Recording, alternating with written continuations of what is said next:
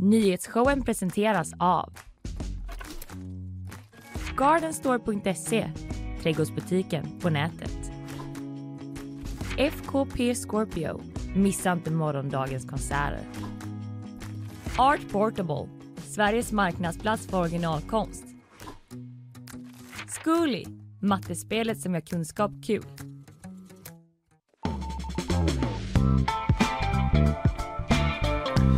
Nyhetsshowen varvar igång för näst sista gången innan sommaruppehållet. Ja. Eh, Och eh, Ina Lundström är Ja. här hos oss igen. Här är jag. Underbart. Ja, jag är så glad. Efter en intensiv eh, Stockholmsturné. Jajamän, jag var där i typ 12 timmar Ja. och bara körde skiten ur huvudstaden och sen åkte jag hem igen. Ja, kanske lite mer om det senare får det bli. eh, eh, Men eh, annars idag så ska ju jag prata om senaste nytt kring ubåtsjakten. Framsteg hoppas man på har skett i alla fall. Mystiska ljud från havets botten. Sen ska jag också prata lite om matchen igår. Sverige torskade mot Österrike. Tungt, tungt nederlag.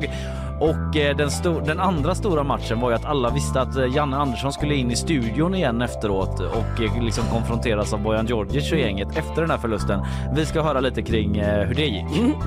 Eh, och jag kommer prata om de nya nordiska näringsrekommendationerna som Ja. slog ner som en bomb i Nutrition Sweden igår. Ja, de gjorde det va? Ja, men det, det, blev en hel del ringar på vattnet. Jag Ja. kommer prata lite om de reaktionerna och också ta upp vad egentligen de här nya rekommendationerna innebär. Mm, vi kommer också få besök. Anneli Moran, vår kollega, reporter på GP kommer hit och vi ska snacka om ett historiskt nytt klimatpaket. Det kallar politikerna själva i alla fall. Fit for 55 heter det. Eh, och det är en jäkla massa punkter eh, som EU har kommit överens om, om hur man ska bli klim klimatneutrala till 2050 och så vidare. Och samtidigt har Sverige liksom gått från att ha den här klimatledartröjan till att eh, vara, ja, inte, kanske inte utskällda men i alla fall hårt kritiserade då eh, i samband med detta. Vi snackade ju om för ett tag sedan att eh, Sverige lika gärna kan skita i sina egna klimatmål för att eh, EU är mycket mer ambitiösa. Just det. Det ska vi snacka om med Anneli Ja. eh, och eh, sen blir det bakvagn ju. Bruce Springsteen kommer ju till stan. Det gör han! Och eh, det vet du allting om. Eh, men jag tänkte snacka lite om eh, ja, vad han har gjort på turnén hittills. Det kom ju en midsommar här. Han Mm. Ja. eh, har ju firat det i Göteborg förr va? Ja, precis. Och, ehm, I Skärgården. Ja precis. Det är så roligt att jag ska prata om det. Du får gärna hoppa in hur mycket du vill. Ja, det om, och en del annat i bakvagnen också. Ja, för mig kommer bakvagnen framförallt handla om sommarångest men också om att Apple har varit rötna igen. All right. Ja, men helt kort. Du var ju uppe i Stockholm nu. Du har ju det här tv-programmet som kommer.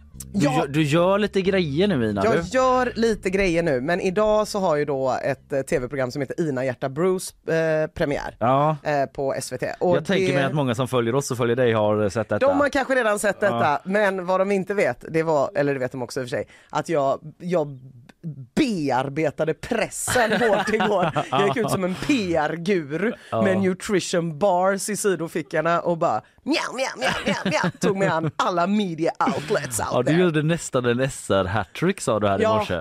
men jag har gjort det innan också att man gör P1, P3 och P4 på en dag. Men jag har aldrig fått in med P2 också. Och då har jag ändå varit med på P2 två gånger men jag skulle så jävla gärna vilja ha en sån hattrick. Ja, det var ju läge nu när det ändå var musik och Bruce. Jag Bruce vet då. och när Ja. ska det bli chans igen? Jag får typ specialskriva något om Shostakovich eller något sånt där. Oklart om han finns men alla at me P2. Svårare att sälja in det i SVT-programmet. Att du ska liksom åka och besöka någon. Någon påhittad. Är det bra med dig Kalle? Eh, jo då, jo då, det är bara bra. Eh, Det är bara bra. Blickar du framåt? Semester? Ja, blicka framåt fast jag är också väldigt här och nu. Kan man göra det på samma gång? Det tror jag inte men kör. Vet jag faktiskt inte, eh, helt- ärligt så har jag typ inte hunnit blicka framåt så Nej, mycket. Utan nej. det är bara liksom här och nu. Ja. Men eh, jag går som på moln för eh, mina barn sover så bra nu för tiden.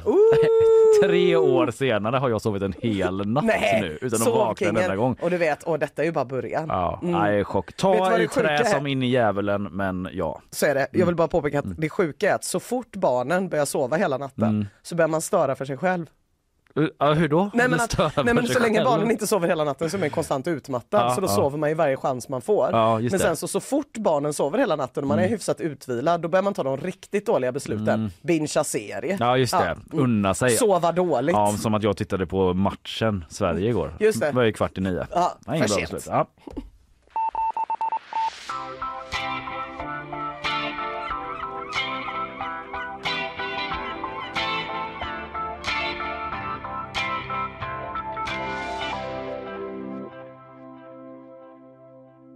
Ja du Ina, vi måste ju tala om senaste nytt angående den här eh, ubåtssökinsatsen då som ju eh, Linnea och Fanny pratade om igår eh, där man fick alla förutsättningar vad det är som pågår egentligen. Eh, Den är ju försvunnen den här ubåten någonstans i ett enormt område när man talar eh, sökinsatsmässigt runt Titanics vrak. Man skulle ju ner och titta på den. Den här sökinsatsen då pågår efter den här 6,5 meter långa farkosten. En ubåt med fem personer ombord. Och rubriken den här morgonen, hoppet kolon, ett bankande ljud från Atlantens djup. Vad bra. Mm, dramatiskt. Jag läser det från gp.se och det är CNN som rapporterar i original om att räddningsstyrkan alltså hört ett bankande ljud där nere som registrerats var 30 minut och som inger visst hopp då i denna mycket, mycket mörka, svårhanterade situation som eh, ju man är uppe i. Enligt eh, ett internt myn- en intern myndighetsrapport är det som gör gällande att man har hört de här ljuden då som CNN tagit del av. Det är dock oklart när under tisdagen, gårdagen alltså då, som de här bankande ljuden har hörts och hur länge, det vet vi inte. Nej. Men i en uppdatering av rapporten som skickades eh, under tisdagskvällen lokal tid då antyddes det att flera ljud registrerats, står det, även om de inte uppfattats som bankningar. Men det indikerar dock fortsatt hopp om överlevande enligt rapporten. Jag vet inte ifall det är liksom a fool's hope att man greppar Nej. efter halmstrån, men någonting är det. Någonting är det i alla fall. Ja. Mm. Räknat från morgonen idag då, alltså onsdag svensk tid Ja. nu, så ska syret räcka i ubåten ungefär 30 timmar till. Så eh, det är ju sannoliken en kamp mot klockan. Den där uppskattningen av eh, syre, syret eh, är gjord av amerikanska kustbevakningen ska Ja, säga då. mm. Det kommer också uppgifter. Detta är liksom vad som pågår i sökinsatsen. Samtidigt så börjar man ju liksom gå bakåt här nu, hitta svar. Vad var det som Eh, Vad var det hände? som hände? Hade man, liksom, hade man kunnat förutse det här på något sätt? Det kommer uppgifter om att 38 personer ska ha varnat för säkerhetsbrister, alltså olika typ experter eller branschmänniskor kring den här ubåten redan 2018. Men vad fan. De skrev eh, ett brev till Ocean Gates grundare. Ocean Gate är ju företaget då som har den här ubåten. Eh, Och enligt nyhetsbyrån AFB eh, de skrev ett brev till den här grundaren liksom Mm. och var så här, eh, de här säkerhetsåtgärderna eh, som finns runt där är inte tillräckliga då. Och dessutom ska en avdelningschef på det här företaget ha uttryckt just oro kring säkerheten kring ubåten och fått sparken tidigare. Nej. Mm. Han hävdar själv att han fick sparken för just att han påtalat allvarliga säkerhetsbrister i Ocean Gates experimentella och oprövade design av Titan, som den heter då, den Ja. här ubåten. Och eh, ja, eh, det eh, framgår, det där jag läste upp precis, ur en eh, liksom dokumenten från en stämningsansökan och en stämnings, ett stämningsfall i amerikansk rättsapparat eh, för Ocean Gate har stämt den här eh, avdelningschefen då för att han brutit mot sekretessavtal som de menar och röjt företagshemligheter. Ja, det var lite mer bakgrund. Åh jävlar ändå. Ja, Mm. precis. Vi får väl se vad man gräver fram mer i det där och eh, om det nyanseras på några sätt. Eh, Men som sagt, i själva sökinsatsen då så har man ju fått någon sorts hoppfulla uppgifter då i form av det här bankande Ja. ljudet från havets botten i Atlanten. Syret ska enligt uppskattningar räcka ungefär 30 timmar till då kampen mot klockan fortgår.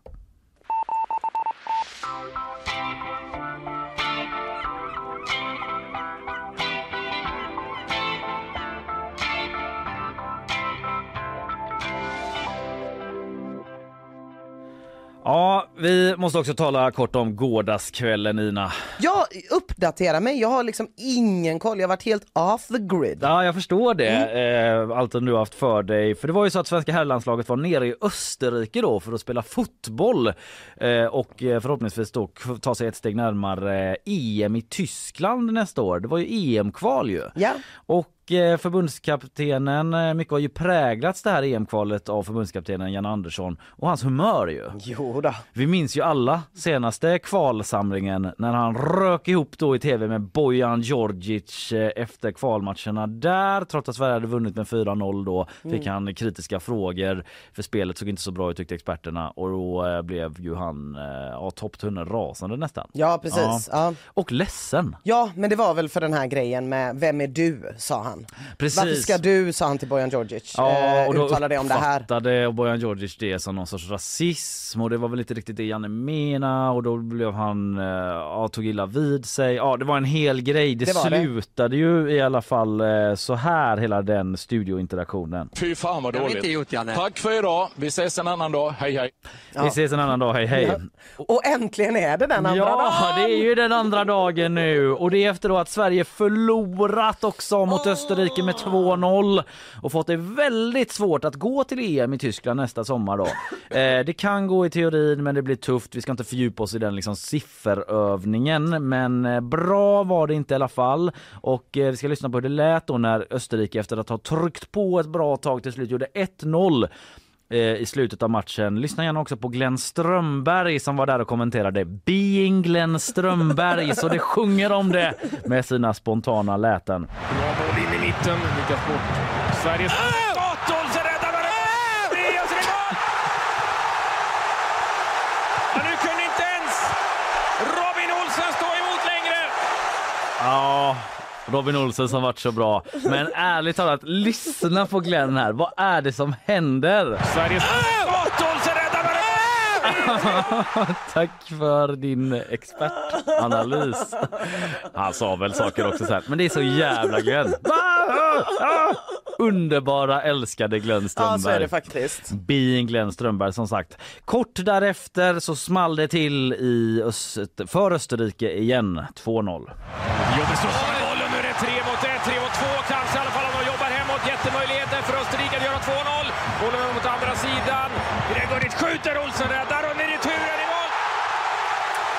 han helt tyst Glenn? helt tyst. Inte ett ord sägs. Knäckt typ. Han har fått ett sms av barnen typ. Ja. Sluta med det där. Han är helt utbränd efter den reaktionen på första målet. Jag har inget mer att ge typ. Ja, 2-0 för Österrike. Jag vill veta om de får lika mycket betalt. Vadå? Kommentatorerna. Ja, ja Anders Bjur, den lite mer eh, sansade. Ja. det vet jag inte. Jag tror Glenn får mer, jag kan gissa det. 2-0 i alla fall, ridå för Sverige och här vet ju alla som tittar redan nu att Janne snart ska in i studion igen då och snacka Bojan är där, Fredrik Ljungberg är där som från senast. Däremot Niklas Gide inte där. Nej. Han som ju gjorde, försökte avstyra hela bråket med det klassiska timeout-tecknet. Janne Bojan, tar vi en timeout här. Han var utbytt mot Jennifer Kücükaslan eh, som nytt anslag, ankare i studion. Lasse Lagerbäck stod där också. Inte munterheten själv i standardläget. Nej, nej, nej, nej, nej. Det är inte det sociala kittet man behöver nej. i pressade situationer. Mr Bister. Eh, det blev dock inget kaos, eh, men Bojan hade däremot inte tonat ner sig. Eh, han liksom fortsatte med sin stil som han har där. Han brukar ju vara ganska tuff i frågorna, men det var tydligt att Janne ändå alltså hur, hur man ska säga valde typ en annan väg den här gången. Mm. Kan lyssna lite på när eh, Bojan pressar på då om eh, bytena återigen. Yeah. Det är mycket det här uh. hur han skulle gjort sina byten Janne och så. Alexander Isak blev utbytt eh, när eh, Bojan och en del andra som jag läst eh, tycker att andra borde blivit det istället. Till exempel Mattias Svanberg då. Typ att Isak, Alexander Isak blev utbytt trots att han egentligen är Sveriges bästa spelare i princip. Så här lät det när de prata om det då. Lyssna lite på Janne här medan Bojan pratar också. Men det är ingen annan i den elvan som kan göra saker på egen hand, även när han ser trött och utmattad ut. Men Svanberg trivdes inte ute på sin ytterposition. Han fick ju spela väldigt länge trots att han kanske såg tröttast ut av dem. Ja, vi har olika uppfattningar där. Han täpper till sin kant bra med Linus Wahlqvist. Han jobbar hemåt väldigt mycket och täpper till den kanten. Så där har vi nog lite olika uppfattningar och det, det kan vi väl få ha då. Ja, det kan de väl vara. Oj, oj, oj, oj, oj, oj. Ja, ingen need för något time-out-tecken där. Nej, det kan jag inte säga. Ja, men redan tidigt i Bojans resonemang så hör man Janne så... Han kan lyssna bara precis på början.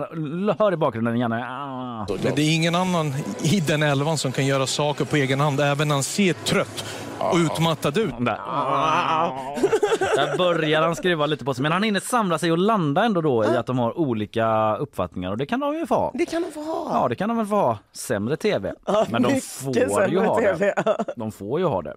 Eh, han kunde dock inte hålla sig Janne då för att, från att göra en liten blinkning till bråket senast. Eh, du vet det började ju med att Bojan tyckte att Jesper Karlsson då Ja, en fotbollsspelare eh, borde fått spela mer och eh, så här sa Janne igår då när de snackade om bytena som gjordes. Samtidigt byter jag ju in din favorit Jesper Karlsson. Mm, Ja, ja, din favorit, ja, ja. din favorit. Eh, man hörde, Burn. Jaha, jag vet inte. Lyssna, man hörde lite sånt näsfnys precis i slutet. Samtidigt byter jag ju in din favorit Jesper Karlsson. Ja, för det tränade örat hör man lilla fniset. Eh, men Åh afton... gud, man har lagt så mycket tid på att tyda den här generationens män. Ah. De, är, de är liksom inte så verbala utan det är typ så, pappa var det ett näsfnys? Ja. Aha, okej men då fattar jag. Och när de väl är verbala då så blir det sånt jävla halabaloo. Ja men precis, då då- blir det time-out men där- däremellan är det bara gutturala ljud från Glenn Strömberg, näsfnys från Janne. Allt detta ska tolkas, kan någon skriva en ordbok? Ja, ja, jag tror näsfniset kanske var från eh, Bojan. Ah, eventuellt. Bojan. Ja, ja, men det var svårt att se i bilderna men det var som näs. Vem var det? Vem var det som fucking näsfnös? Det var svårt. Eh, men Janne, eller vad säger jag, Aftonbladet rubbade alltså detta, alltså de, deras rubrik var Jannes pik till Bojan. Jag vet inte om det var en pik Nej, riktigt. nej. Det var väl mer att han påtalade, Ja. liksom tog i situationen. Här står vi, så här var det förra gången. Ja. Så tolkade jag det. Men i alla fall eh, Jesper Karlsson är ju lite av en Bojan-favorit och massa andras eh, hur som helst. Eh, han, lite sur var han ändå Janne. Eh, kanske ännu mer utanför tv-studion. Man kan ju tänka sig att han, eh, alla vi tyck, man tyckte ju sig höra ändå att han la band på sig lite grann. Ja. Det tycker jag man kan säga.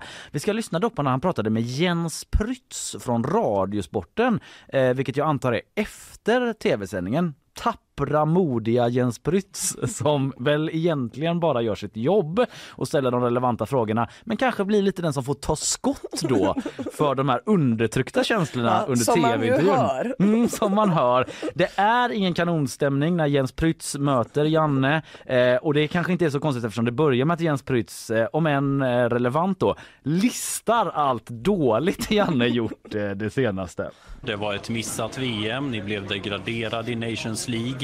Nu har ni en rejäl uppförsbacke och ta er till EM. Hur ser du på din roll som förbundskapten? Ja, jag tycker det, jag har ett väldigt bra jobb och jag ska ladda om och komma tillbaka till hösten så ska vi göra absolut bästa för att vinna de matcherna som, som är kvar här och försöka ta oss till EM fortfarande för det lever definitivt. Men har du vad som krävs som förbundskapten att vända det här? Ja, det, det är en underbar fråga faktiskt. Vad tror du? Ja, vad tror du? eh, precis, vad tror du? Eller så här typ att det skrattet som Janne har där, det är inte det där bubbliga, hjärtliga nej, liksom att man nej, verkligen... nej, man behöver inte ens öppna gubblexikonet för att kunna tyda det där skrattet. Det där är instinktivt dåligt skratt. Jag har aldrig hört ett skratt som undertrycker så mycket frustration Nej, eh, som det. Lyssna en gång till. Ja, det, det är en underbar fråga faktiskt. Det, är, det, det är tillbakalutade. Man pressar hakan mot halsen. Verkligen. Det är inget bra skratt. Nej, eh, vad tror du undrar han? Eh, vi kan lyssna på fortsättningen där då. Vad tror du? Ja, men jag frågar dig här, vad tror du? Ja, det är klart att jag... jag För resultaten har ju varit tydliga senaste året menar jag. ja, det här, vi har, de åtta senaste matcherna har vi vunnit sex. Men eh, om du kollar på konsekvenserna Det här. har du inte koll på kanske, men det är helt okej. Men, men, men vi- visst, idag förlorar vi. Men jag har alltså all energi som krävs för att komma tillbaka till här till hösten och vi ska göra det så bra som möjligt. Så det är inga konstigheter. Säger förbundskapten eh, Jan Andersson efter Sveriges förlust här i Österrike. Ha, sista signing off Jens Prytz påminner om förlusten. Eh, Men jag vet Men också att det inte. är så Ja. tydligt att Jens Prytz säger allting han vill säga med ord. Ja. Han är Ja, så himla, himla exakt i sina formuleringar. Ja verkligen. Man får ju ge Jens Prytz att han håller nerven och stilen här. Det- är klart, det gör han. Det är detta alla undrar om så det är klart han frågar. Eh, sen liksom just den här delen från Janne, jag vet inte hur bra det är för honom och hur det här låter liksom. Det har du inte koll på kanske, men det är helt okej. Men Nej, Nej. det är lite. Det är lite så. Ja. Men det är också jag som klipper ut eh, Ja. de taskigaste bitarna här. Mm. Men eh, ja, det säger ändå någonting om eh, att han kanske känner sig lite pressad Ja. allt jämt då. Även om han brukar framhålla att han inte gör det. I alla fall, så här ser det ut när drömmar dör. Så skrev Johanna Frändén i sin krönika efter matchen. eh, Men hon tyckte ändå att Janne skulle få så här, ta det här kvalet i hamn då. Att han ska få spela färdigt matcherna i höst innan han lämnar uppdraget då. För det är väl det som ändå är det gemensamma liksom, takeawayen nu från krönikörerna. Att ja, men nu, eh, s- eh, så var det med den Janne-eran, Ja. skrev Erik Niva. Eh, och eh, det räcker inte, det behövs nya idéer, skrev Noah Bachner för Expressen. Ett haveri, sa Bojan Djordjic. Eh, vi har fullt förtroende för Janne, skrev vi på GP. Skoja. Det var Jens T Andersson, landslagschefen, som sa det. Ja, okej. Ja. Så de har det. Men ja, i alla fall. Eh, tung, tung förlust för Sverige mot Österrike igår, igår kväll. 2-0 torskar man med. EM känns långt borta. Likaså Jan Anderssons glada humör.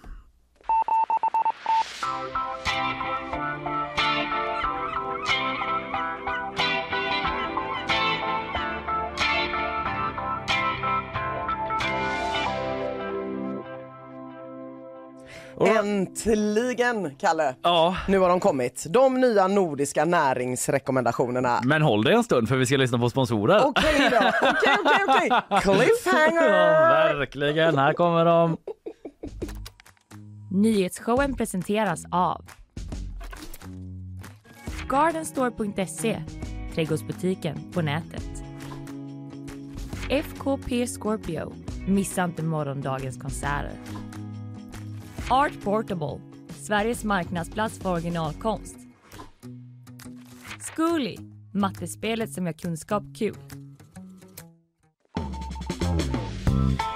Ja, alldeles strax i nyhetsshowen ska vi få höra om de här nya kostrekommendationerna som det har blivit quite the hallå om. Jajamän. Det får man säga. Men innan det så eh, ska vi ju få en nyhetsuppdatering från eh, Isabella Persson. Eh, Så är det ju, eller hur?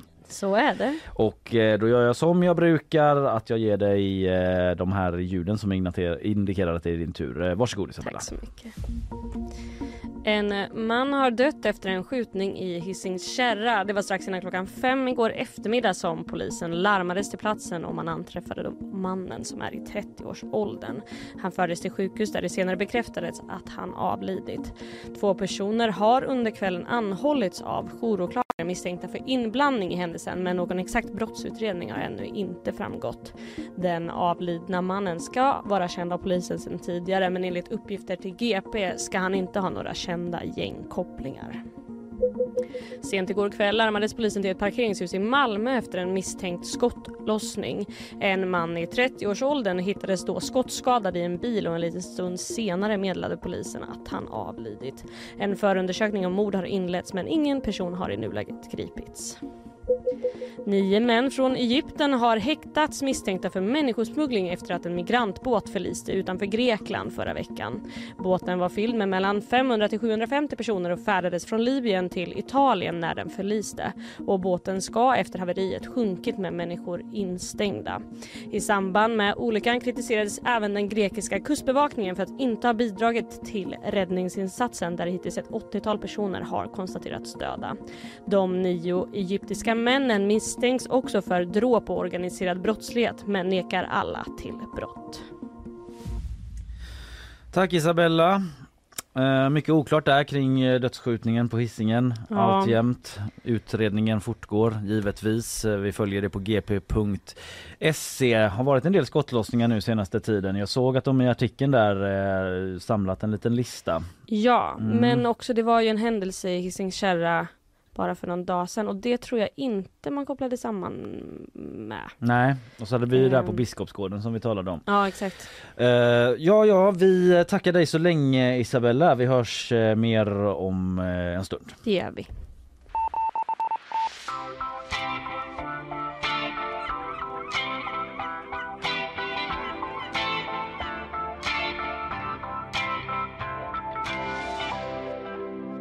Nu Ina! Nu har de äntligen kommit! De nya nordiska näringsrekommendationerna. Ja! NNR, framtagna på uppdrag av Nordiska ministerrådet. NNR. NN, det svänger inte Nej. men det är så det får bli. Mm, för det är så det heter så, det heter så. Har du hunnit planera om veckans matinköp enligt de rådande råden? Nej, där är jag inte i... eh, Ligger i lä? Ja, jag ligger i lä. Det får man verkligen säga. Eh, Du behöver faktiskt inte det. För de här levnadsråden är mer så att de kommer ligga till grund för typ skolmåltider och sådana saker de Okej. kommande åren. Så man behöver inte direkt ändra om sin kost. Men det kommer ju ändå vara den officiella hållningen i frågor som till exempel hur många enheter alkohol man ska dricka på en dag, hur mycket fullkorn man ska sätta i sig om dagen, hur många milligram av olika vitaminer man behöver, zink och selen går upp i år. Zink och selen. Tiamin och fosfor däremot, det går ner. Mm. Sorry big phosphor, you're out.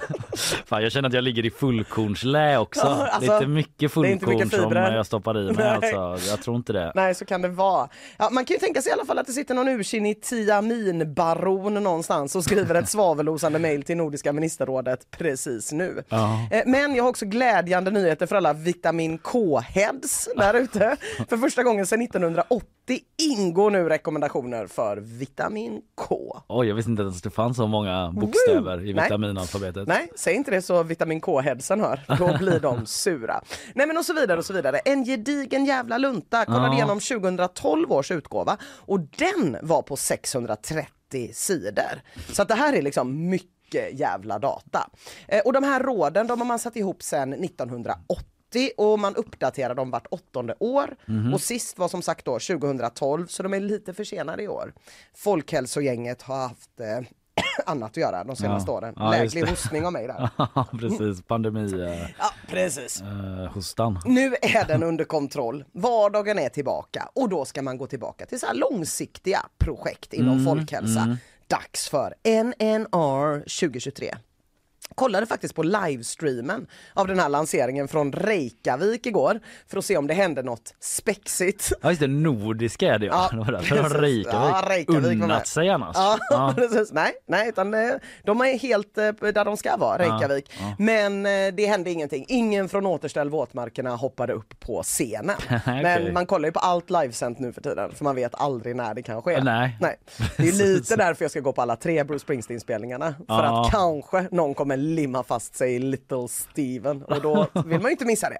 Men i alla fall, de nya råden, vad innehåller de? Det är inga skrällar direkt. Mindre rött kött. Mm. Och avstå helt från alkohol. Helt från alkohol. Helt från En alkohol. rekommendation. En rekommendation med en väldigt eh, taskig timing kan jag tycka. Dagar före industrisemestern Dagar drar före igång. Bruce. Dagar före Bruce. Dagar före midsommar. Mitt i brinnande grillsäsong.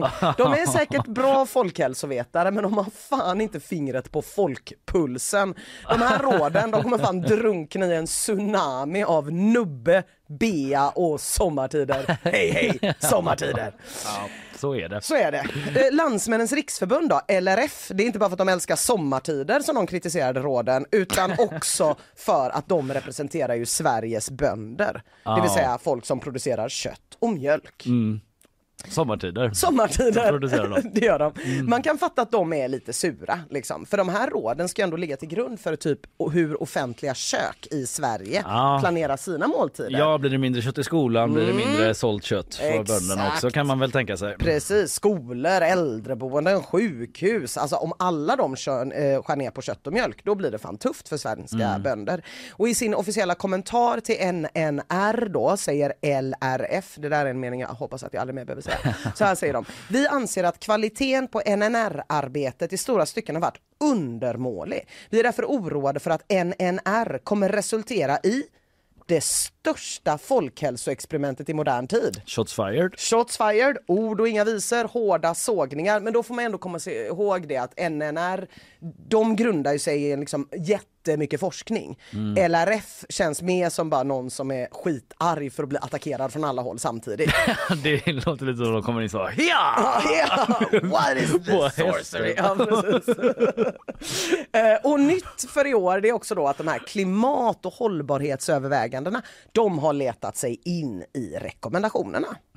Så till exempel så vill man att potatis, det ska vara en stor del av vår diet. Inte för att det är så jävla nyttigt utan för att det har låg klimatpåverkan. Och jag kan känna så här, det, jag, nej jag känner inte att ni får ta min nubbe och min öl, det får ni inte heller Nej, ta. nej. Men jag kommer aldrig äta mer potatis. Jag tycker det är världens konstigaste, vad är det, rova? vad är det, grön? rot, Va, rot, rot. Du är inget potato head då? Jag är definitivt inget potato head. inte Miss Potato Head. Nej, noll procent minst potato Min head. tjej är Miss Potato Head. Alltså tycker hon det är gött? Men kokt Varje bara. gång hon har handlat, vad ska vi äta idag? Men jag, jag har köpt lite potatis. Ja, det, jag, jag tycker det här är obegripligt. Jag, för, jag förstår liksom i mos, i gratäng. Men nu är det Rimligt. färskpotatisen då. Ja. Då är det ju varje dag liksom. Ja, men Okej, okej, vi kan inte stanna här. Nej, men nej. eh, påminn mig om att jag ska berätta mer om, om hur mycket jag hatar potatis för dig. Off cam. Så många är arga, det är inte bara jag. I en intervju med TT säger i alla fall Rune Blomhoff som är projektledare för NNR, vi lägger inga politiska värderingar i rekommendationerna. Men kanske ändå att det är lite värderingar, någonting. För, för så sent som i maj så skrev Svenska Dagbladet om slutförslaget till NNR. Och det var då sista chansen för folk att uttala sig om det innan det gick i pränt, de Ja, här råden. Och då var råden så här, minskad mängd alkohol för män, ingen alkohol alls för ammande kvinnor. Nej, det minns jag vi hade uppe här. Ja, Mm. Precis, det skiljer ju sig Ja. från det som kom igår. Ja de Det har som är- ändrat sig. Exakt, de har ändrat sig. Och Agnes Wold, hon blev ju förstås rasande då i maj. Jo. Såklart. Jo. En massa andra människor också förstås. Eftersom att det är ju, jag vet inte hur många gånger man behöver säga det här. 100% bevisat att den pytte, pyttelilla mängd alkohol som ett ammande barn kan få i sig är samma mängd alkohol som ett ammande barn skulle få i sig om det dricker kefir eller mogen frukt. Mm. Och i så fall så borde ju nolltolerans även gälla mot att ge barn kefir Kefir. och mogen frukt. Agnes Wold säger att det är totalt ovetenskapligt, bakåtsträvande och moralistiskt. Men det var ju i maj då, när remissen var ute. Och nu när råden kom så, verkade, så ser de ju då helt annorlunda ut. Och det är en liten spännande grej här, Ja. att det är lite oklart exakt när de här råden omformulerades och av vem. Säg, vi säger så här, det är lite komplicerat, men vi säger så här, det finns liksom tre versioner. Det finns egentligen någonting som producerades innan maj, liksom, vetenskapliga Ja, texter, ja. som resulterade i remissen i maj. Och sen så resulterade det i det som kom igår. Så Ja. tänk att det är tre olika saker. Eh, så eh, i maj, det som kom i maj, då stod det då ammande kvinnor ska undvika alkohol helt. Ja. Det som kom igår står det inte så. Och det som förangick det som kom i maj stod det en helt annan sak. Så här, Dag Telle då som är pro, eh, professor i kardiovaskulär epidemiologi i Göteborg och Oslo. Eh, han skrev det ursprungliga kapitlet om alkohol i, alltså innan maj i år. Han skrev det som låg till grund för det. Och där ingick bland annat det här textstycket. Det finns inga tecken på medicinska konsekvenser hos barnet om en ammande mamma då och då dricker små mängder alkohol. Så Dag Telle rekommenderade ammande mammor att dricka max motsvarande två glas vin om dagen, precis som alla andra vuxna människor. Det stod alltså inför det, Det här stod maj inför utskicket. majremissen. Ja. I majremissen står ingen alkohol alls. Det är väldigt, väldigt Det är väldigt, intressant. det är ja, väldigt märkligt. Och vad ledde det till? Jo, att Agnes Wold gick ut och rasade, antagligen skrämde skiten ur NNR och nu har de ändrat igen på sätt och vis. Alltså det de rekommenderar nu Mm. i det som kom igår, det är ju inte längre fullständig avhållsamhet för ammande mammor. De säger istället ingen vuxen ska dricka någon alkohol alls. Nej, Så i okej. praktiken så är det ju samma rekommendation som gjorde Agnes Wold svinarg. Men så är det som att man har gjort ett, försökt hitta ett sätt som inte ska göra Agnes Wold riktigt lika arg. Ja. Det är lite feglir här. Man undrar om allt kretsar kring Agnes Jag vet Wold. inte, det är bara en visst, teori. Vi vet inte, det är en teori. Teori. Nej, min teori är att ingen får dricka alkohol längre för att Nordiska ministerrådet är rädda för Agnes Wold. Eh, Hela idén med att liksom predika för den här totala avhållsamheten också, eh, den är också kontroversiell. För man gör inte så i andra folkhälsofrågor, att man säger total, total avhållsamhet. Nej, för det är ju inte jättebra att äta typ ljust bröd heller, men det är inte så att de säger att man ska strunta helt i det. Exakt, exakt. Och skälet man anger då för varför man säger det här, det är att man kan inte hitta en säker nivå för alkohol. Nej, det går nej. inte att säga att ett glas om dagen, det är helt okej, men två glas, det är farligt. Så då lägger vi ner istället. Då Exakt, då, då, allt. då lägger vi ner. Men så gör man inte när det gäller andra folkhälsofrågor. Eh, David Spiegelhalter som är Cambridge-professor och expert på riskkommunikation säger så här i en intervju i Svenska Dagbladet.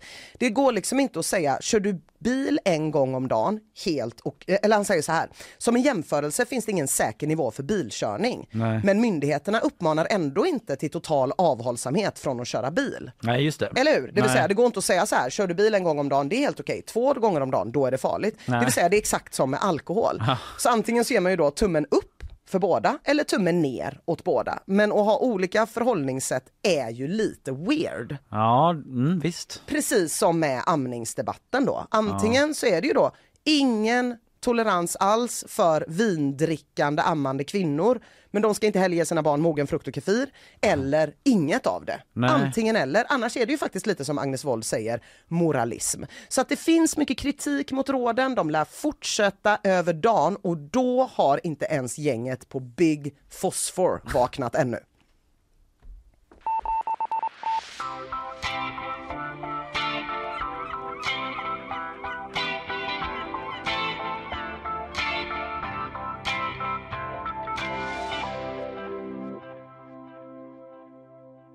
Ja, vi, eh, det var ju lite på tal om klimat där då, eh, ändå i de här nya kostrekommendationerna med kött och så. Så ska vi spinna vidare på klimatspåret. Anneli Moran, reporter på GP, kommer hit och vi ska snacka om det här nya historiska klimatpaketet som man kallar det inom EU, Fit for 55. Det låter ju som eh, att någon vill liksom Att leva länge. En ny variant av 16 weeks of hell typ. Ja precis, mycket bra. Eh, men det är det inte utan det handlar om att EU ska sänka sina utsläpp och bli klimatneutrala till 2050. Och då har liksom Sverige hamnat lite ja, mitt emellan där. Alltså från att ha varit en klimatförebild typ, varit väldigt ambitiösa i klimatpolitiken, haft ledartröjan som man Bäst så ofta pratar klassen, om. sitter längst fram, ger Ja. äpple till fröken. En riktig jävla pluggis-tönt. Nej men så har man sackat efter EU där då. Vi ska snacka lite om det här hur det liksom går för, kommer gå för Sverige och eh, hänga med när EU växlar upp och vad den här uppväxlingen betyder egentligen. Vad är det som är så himla historiskt med EUs nya paket? Men först sponsorer. Nyhetsshowen presenteras av Gardenstore.se, trädgårdsbutiken på nätet. FKP Scorpio, missa inte morgondagens konserter. Art Portable, Sveriges marknadsplats för originalkonst. Zcooly, mattespelet som gör kunskap kul. En spårvagn plingar i bakgrunden av vår lilla jingel och det gör den nog säkert någonstans ute i Göteborgsmorgonen. Här är nyhetsshowen. Nina Lundström och Kalle Berg sänder idag. Vi har eh, fått hit eh, dagens gäst och vi ska tala klimat. EU-länderna är överens om ett nytt eh, klimatpaket som man kallar för historiskt. Det gör flera i alla fall. Fit for 55 heter det och det innebär att man ska sänka EUs utsläpp med 55% fram till 2030. Dessutom ska man bli helt klimatneutrala till 2050. Samtidigt då har Sverige gått från att ha ledartröjan i klimatarbetet i EU som man brukade säga till att istället få kritik för att man sackar efter. Vi ska prata om de här sakerna nu, hur det nya paketet ser ut och hur det ska gå för Sverige att hänga med i utvecklingen. Välkommen hit säger jag till vår reporter där på GP, Anneli Moran. Tack så mycket. Hej Anneli! Hej. God morgon. Du, eh, jag nämnde ju några delar där men om vi ska upprepa lite och ta det igen i stora drag. Vad är det här Fit for 55? Det är alltså inte, vad var det du sa, nya 16 weeks of hell? Av hell. Nej, det har låter ingenting med sånt att göra. Träningsprogram. Nej, precis. Eh, nej, men det är ju det här eh, huvudmålet handlar ju om att minska 55% till 2030 då. Eh, och för att kunna göra det så får man ju anpassa lagstiftningen, eh, liksom befintlig lagstiftning och fixa ny lagstiftning för att det ska gå i, linje med det då. För det tidigare målet var ju lägre. Mm. Eh, och då jämför man ju med nivåerna 1990 eh, till år 2030 att man ska minska 55 procent. Just det. Och då har man minskat, de, någon siffra jag såg var att de 30 åren fram till 2019 så har man minskat ungefär 24 procent. Så nu har vi då sju år på oss att minska resten då. Så det är ett ganska stort eh, åtagande då som EUs medlemsländer har håller Ja. på att enas om. Finns det, hur, hur kommer man märka det? Hur, kommer, hur, påverkar det här mig? Anneli, men liksom som, som vanlig person, eh, eller vad man ska säga. Hur kommer man märka en förändring? Ja men det, det är ett väldigt stort och väldigt brett paket. Liksom. Det, det går in i väldigt många olika sektorer, typ alla sektorer man kan komma Mm. på. Eh, så att hur det kommer påverka oss är väl inte helt klart ännu i och med att de här, liksom, en del lagarna kommer ju gå direkt, det är liksom EU-lagstiftning som vi måste följa direkt och sen så är det en del lagar som då måste, och mål och så som måste liksom integreras i den svenska Just det, eh, att vi själva ska liksom Anpassa hålla på igen. med vårt Ja. lagsystem Ja men för precis, att... vi får göra samma sak igen fast på vår Ja. nivå då. Mm. Sen så får det ja. fortsätta ner vårt system sådär. Men eh, många av de här grejerna har man ju pratat om nu. Det började ju för två år sedan, alltså då, det var då man antog målet. Men exempelvis så eh, har man ju pratat om bilar då, alltså det har ju de flesta någon typ av relation till att eh, de ska bli utsläppsfria då till 2035. Mm. Eh, och eh, sen också kanske bostäder, där pratar man om att man måste minska energiförbrukningen i bostäder. Eh, och exakt hur det kommer påverka Sverige är inte riktigt klart för att man har liksom inte en gemensam så här, energideklaration som man säger det här är nivå D liksom. Utan det skiljer sig åt mellan olika Mm. länder. Men då kan det ju eh, betyda att om man har ett hus, ett gammalt hus, så måste man renovera och liksom fixa till. Eller att staten då måste putta in incitament så att vi, Mm. men någon Det typ av avdrag. låter ja. inte billigt ändå. Nej, det kommer ju kosta pengar. Många Men, eh, gamla värmepannor och vad det nu ja, kan men vara som precis, ska bytas ut. Direktverkande el är ju en grej som många hus har i Sverige. Ja. Liksom, som, och också sådana gamla oljepannor. De håller väl på att försvinna nu för att nu har man ju ett incitament att göra det eftersom det är så himla dyrt Mm. eh, Just det. med elen. Så att det Just det. pågår ändå liksom. Men det är ingen som bryr sig om liksom, den här nya EU-lagen. Det är därför man gör det Nej. nu. Men eh, det är ju det, det är en liknande process som då måste, Ja. som man nu försöker tvinga fram. Men det här med bilarna då, du sa 2035 så ska man inte ha mer eh, Nej, eh, eh, då ska man inte sätta ut fler på marknaden. Nej, okej. som Okej. är- Mm. Man ja, behöver inte skrota dem då. Nej nej nej, det var Nej, men säkert jag. Men alltså eh, okej för det, det är ju ändå det är ju en 12 år kvar då knappt liksom Mm. till 2035. Det känns som en ett mega ingrepp ändå. Sluta sälja bensinbilar Ja, inom men man 12 har ändå pratat om det här nu och liksom företagen pratar om det och det är ändå en omställning inom eh, alltså bilindustrin. Mm. Eh, och Volvo som är oss närmast kanske har ju sagt liksom också gjort sådana löften. Mm. Eh, men alla de här målen, eller många av de här målen är jättetuffa liksom. Ja. Eh, och det är inte så lång tid kvar till 2030 längre. Nej. Nej men det är så, man ser bara framför sig bara, då ska vi se, då ska vi inte ha några sådana bilar. Då behöver vi alltså batterier. Vi behöver gruvor. Vi behöver liksom sådana vi jävla behöver Norrland. jävla kedjeeffekter. Ja men eh, alltså politikerna verkar ju eh, jag har inte liksom stämt av med varenda en, men de verkar ganska nöjda. Ord som historiskt har använts av Ebba Busch bland andra. Eh, vad säger liksom forskare? Du har väl inte hunnit prata med alla liksom, men den generella vibben utanför politiken. Hur är den? Hur skulle du beskriva den? Men det är väl som vanligt med forskarna, både ris och ros. Liksom. Det är väl deras eh, roll. Men jag pratade med en forskare igår som heter Jessica Koria på Göteborgs universitet. Hon är nationalekonom och hon beskrev liksom Eh, den här, hela den här, liksom, det lagpaketet som ambitiöst och omfattande. Liksom. Eh, men sen så har man ju uttryckt oro från olika håll under det här arbetets gång om hur det ska slå. Ett av eh, målen är, liksom, är ju att man ska öka mängden förnybart Eh, och då ingår ju biobränslen där. Och en oro var ju då att, eh, att det ska slå mot eh, avskogningen.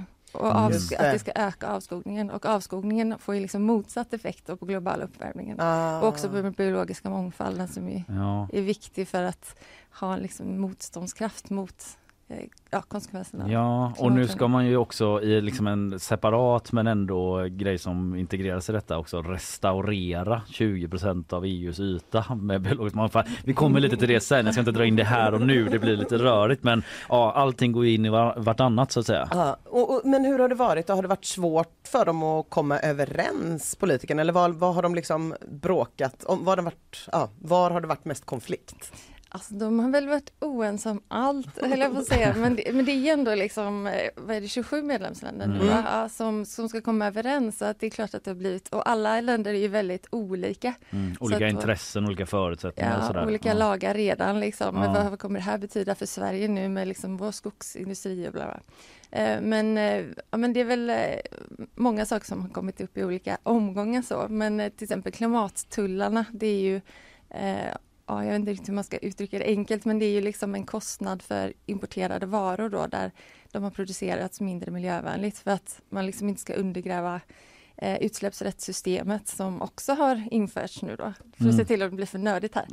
Nej men eh, utsläppsrättssystemet eh, Ja, det har också varit en, eh, en grej de har pratat Ja. om. Ja, Mm. Att men man, det är någon sorts budget man har för ja, alltså det är utsläpp, eh, att man får eh, köpa, eller man ska säga, Mm. en mängd utsläpp som man då har rätt att släppa ut, eh, en mängd koldioxid mm. Och så minskar de, det finns ett antal fria utsläppsrätter då och de minskar liksom Mm. eh, för att man ska minska utsläppen. Ja jag förstår. Eh, Mm. Så då blir det ju dyrare och dyrare då att släppa ut. Eh, Mm. Men det är, det har varit liksom i Europa, så om man då, då kan man ju lösa det genom att bara köpa någonting billigare utanför där man inte har Ja, det här systemet. Ja. Men då ska Mm. de här klimattullarna sätta stopp för det. Ah, Enkelt okej. uttryckt, eller ja, lite ja. slarvigt Jag uttryckt tyckte det var klart men då och det Mm. har det varit svårt att liksom hitta nivåerna för då.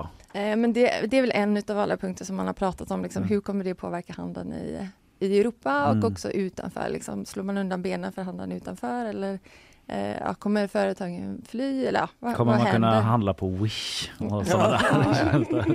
Ja. Nej men man vet inte hur det kommer slå liksom. Så det har väl en... Mm. Mm, men det är ju ett antal punkter då. Är det 12 punkter? Det var ju lite oklart. Ja, jag vet inte vad jag kan svara på det fortfarande men från början så pratar man ju om 12 punkter. Ja. Men när man går in och kollar nu försöker jag reda ut det så jag, sk- jag, jag vet faktiskt Mm. inte. Nej. Det är många punkter i alla fall, det är minst 12. Ja, om man tyckte Jag det kostråden var en tjock lunta ja, så så är det här liksom ja. ännu mer. Ja, men vad, vad ehm, eh, ja men precis för att även om eh, liksom Johan Persson till exempel från Liberalerna utbrast liksom allt är färdigt, hurra, så är det inte riktigt, riktigt färdigt. Visst? Nej, nej alltså man ska ju gå vidare, gå vidare till EU-parlamentet i eh, juli, Ja. tror jag, eller tror de. Eh, och, eh, men sen så finns det en punkt då som man inte är helt klar med heller, jag tror det är den du tänker på, med, Mm. som handlar om eh, beskattning av energi. Och vi kanske inte ska gå in på allt Nej, nörderi där. kanske. Jag kanske inte kan det riktigt heller, men eh, det handlar egentligen om att skatten ska liksom motsvara miljöförstöringen som det här produktionen orsakar. Liksom. Just det. Mm. Eh, men eh, en av anledningarna till att man Alltså inte... om man, om man släpper ut mer ska man beskattas hårdare. Ja, att det typ. ska bli dyrt att släppa ut det, Ja. hela Mm. grundtanken. Ja. Liksom. Men, eh, men anledningen till att man inte kommit överens där är som jag förstått det, att det krävs liksom enhällighet. Mm. Medan de andra, många av de andra besluten kanske alla liksom har krävt majoritet. Och det är väldigt Mm. stor skillnad om alla vi måste komma överens eh, eller om bara vi kan komma överens och så får Kalle bara... Kalle kör sin grej. Ja. Han sitter där och surar. Ja, precis. Ja. Nej, så det, jag vet inte om det är liksom den mest kontroversiella frågan, men det är också skattesatser. Liksom. Det är Ja. lite jobbigt att snacka skatt bara i Sverige. Folk blir liksom. alltid sura, så är det. Ja. Snacka skatt. Eller hur? Ja. Särskilt när det är EU som vill bestämma olika skattenivåer. Då. Ja, men vi kan lyssna lite på när Ebba Busch då eh, mycket nöjd eh, såg hon ut när hon pratade med SVT i fredags då när den här nyheten kom om att man är överens eh, om eh, paketet. Det är en historiskt stor lagstiftningspakt som handlar om att EU nu åtar sig att, att minska sina utsläpp med 55 procent till 2030. Eh, och det innebär att Sverige, eller EU verkligen nu tar på sig ledartröjan globalt i klimatfrågan. Men jag tyckte det var lite eh, intressant att hon korrigerar sig där, att hon håller på att säga att Sverige tar på sig ledartröjan men snabbt ändrar sig till EU. För det är ju så att Sverige ju tidigare har haft någon sorts rykte som att ha den där ledartröjan och att gå före men eh, eh att man eh, ja, inte ses så längre. Visst är det så? Ja, men eh, den kritiken liksom började väl nästan direkt efter valet eller där runt liksom klimatmötet i höstas i Egypten. Liksom, då började det Eh, då var det väl först miljöorganisationer som gick ut och sa att ja, men vi, vi skäms liksom för eh, nya politiken och sånt där. Eh, och sen så, men nu senast då, det var inte länge sedan, bara några dagar sedan liksom, som eh, regeringen då fick kritik eh, från, eh, miljömin- eller från ministrar från andra länder i EU då. Mm. Men då handlade det just om den här lagen som du var inne på förut, liksom att man skulle försöka förhindra den eller förhala den liksom. Eh, och det handlar ju om... Eh, Vilken var det jag pratade om förut? Det var det där med biologiska mångfalden och det. Ja precis, Ja. natur, eh, restauration av natur, eller den heter någonting, någon förordning. Ja. Ja. Eh, men, eh, och, då, och då fick man ju kritik för att man inte liksom skulle trycka på den tillräckligt. Man fick den, någon sorts brev till och med. Ja, men vadå, precis. vilka länder är det som är så himla bra? Förlåt att jag blev Ah. sen kommer ut som försvarare av svenska ryktet här, men vilka länder är det Ja, som tycker att vi var- suger? Nej men ja, ja, jag kommer inte ihåg alla länder, men jag tror att det var i alla fall Frankrike och Tyskland som var bland de var fyra Mm. stycken. Att som signade det där brevet ja. Ja. Mm. Arga Ja. lappen.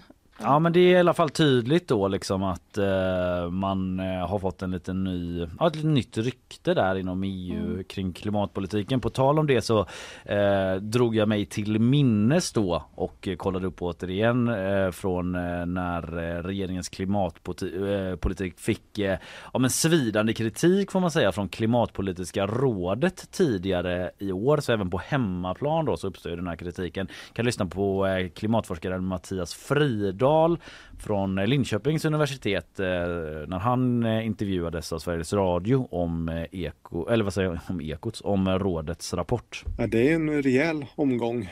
Otroligt allvarlig kritik. För första gången på väldigt lång tid så kommer vi att bedriva politik i Sverige som leder till ökade utsläpp. Så att, det är superallvarligt. Mm. Vad säger regeringen och kanske Romina Pourmokhtari då, eh, ministern i, i fråga om den här kritiken? Ja, den här kritiken handlar ju mycket om eh, eh, liksom saker man hade beslutat om redan då, alltså som reduktionsplikten och det här som har liksom harvats en del nu sedan dess. Eh, men hon fortsätter ju säga att man har en ambitiös klimatpolitik, och, men det kommer komma en handlingsplan nu till hösten. Så exakt vad det liksom innebär kanske vi får lite mer ledtrådar om då. Just det. Lite svår, men, ja, nej, men hon upprepar att det är en ambitiös klimatpolitik. Ja, och då får vi se hur, den, hur de ambitionerna ser ut då där till hösten. Ja, det ja, blir väldigt jag tycker det är intressant. intressant för att i pengar så går det så, så har- de har ju minskat liksom mängden eh, eller att man, man hade behövt öka liksom Mm. i det här läget kanske. Det är det många som tycker. Men må- måste vi göra som EU säger? Alltså måste vi nå de här målen som EU har ställt eller vad händer om vi inte gör det? Förutom att klimatet. Ja, förutom att klimatet, måste vi bry oss om de här? Nej, men, vad, vad, vad finns det liksom för möjlighet att få böter eller straff eller vad är det vi kan få för piss? Ja, nej men eh, det finns sådana möjligheter och Mm. risker. Liksom. Det beror på vad det är man bryter emot. Mm. Liksom. En del slår ju mot företag då, liksom, om de inte Eh, för de får ju då eller köper en mängd utsläppsrätter då till exempel som vi var inne på här innan. Och om man då eh, inte köper tillräckligt eller lyckas skaffa sig tillräckligt för man kan ju köpa till då från någon annan som kanske är över. Då kan man ju få straff då, alltså får man betala utsläppsrätt plus någon typ av straff. Eh, exakt hur det ser ut är jag inte säker Nej. på att de är helt klara. Men det är pengar va? Ja, det är pengar. Ja, och, jag, vi såg andra straff framför mig, ja, förlåt. precis. Nej, det, Plocka längs vägrenar i Düsseldorf. Ja, typ. eller så sitta på det här isflaket som smälter sakta liksom. ja, nej, men det är pengar. Och, Mm. eh, och samma för liksom, om man inte når upp till målen som, som land. Då. Just Så det. att det är är liksom inte tandlöst på det viset. Eh, och innan så är det alltid så här man pratar om Parisavtalet och alla de här grejerna som vi förbinder oss till. Liksom, och så vad händer då? Ja, nej, men det händer ingenting. Eller så. Mm. Men här händer det saker, liksom, det blir ekonomiskt dyrt och det känner ju företagen av såklart Ja. om de får betala Just det. eh, för att, det, att de inte lyckas. Ja precis, Mm. och då kanske de behöver ta på hjälp av regeringen för att lyckas med olika sådär. Ja. Ja. Så det Ja. finns ju politiska beslut i det här också som kan, man Mm. kan subventionera. Eller, Mm. Men om vi ska närma oss då det här som vi liksom har tassat runt är väl fel att säga men som vi varit inne lite grann på förutom det här Fit for 55 som det vi, är det vi har pratat mest om hittills så är det en annan grej då som är liksom ja, rykande färsk får man väl säga och det är att EU just kommit överens om att återställa naturen i EU. En stor restaureringsplan. Man ska restaurera 20% av EUs yta, både land och hav. Ehm, kan man säga lite mer konkret typ, vad är det man ska göra? Vad då restaurera? Ja, men eh, det handlar om ekosystem eh, och eh, man kan väl säga enkelt uttryckt att vi ska fixa det vi har förstört Mm. lite. Alltså ekosystem har ju jättemånga olika funktioner för oss. Men här handlar det om att man riktar in sig lite på de ekosystemen som också minskar den globala uppvärmningen. Typ Eh, våtmarker. Precis. Det är lite populärt att prata om våtmarker. Ja, det är på tapeten ändå. Mm. Ja, Då ska man återställa våtmarker nu. Ja, nej men det har ju varit på gång ett tag också, Ja. att man har gjort det. Men eh, det är ju en sån kolsänka som man pratar om. Men eh, för det, ja, växtlighet är ju kolsänkor. Det, man pratar ju om träd och ja, Mm. allt möjligt. Ja. Men det, det är lite det det handlar om, att fixa det vi har förstört. Det var väldigt dramatiskt förstod jag kring den här omröstningen att det var liksom sista rösten från Spanien bara ja, nu gör vi det. Visst Ja. var det lite så? Ja, men jag, förstod, jag tror att de fick skjuta upp det först också, beslutet. Liksom, att, ja, Ja. Men att det sen verkligen hängde på den sista rösten. Ja. Dramatiskt ändå. Så är det ju aldrig Eurovision längre.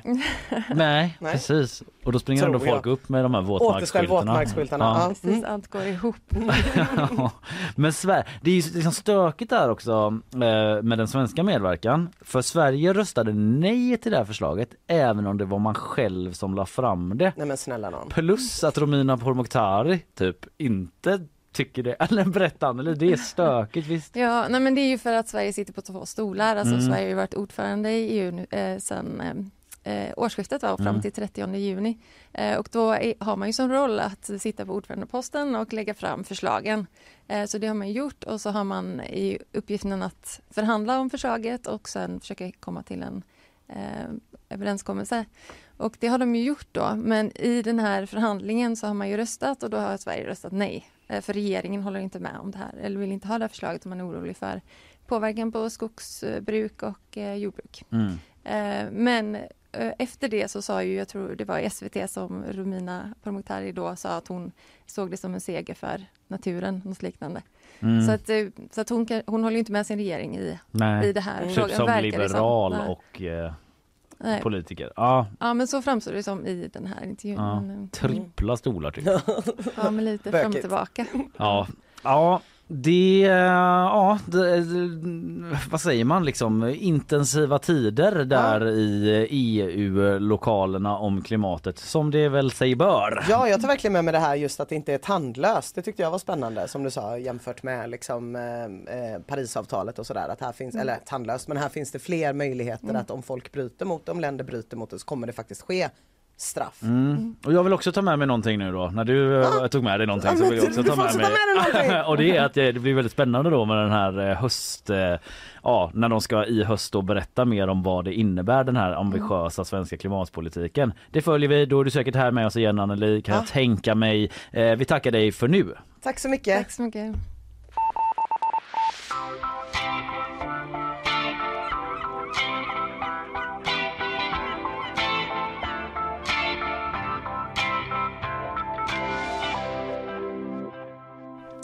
All right, snart ska jag snacka lite lax.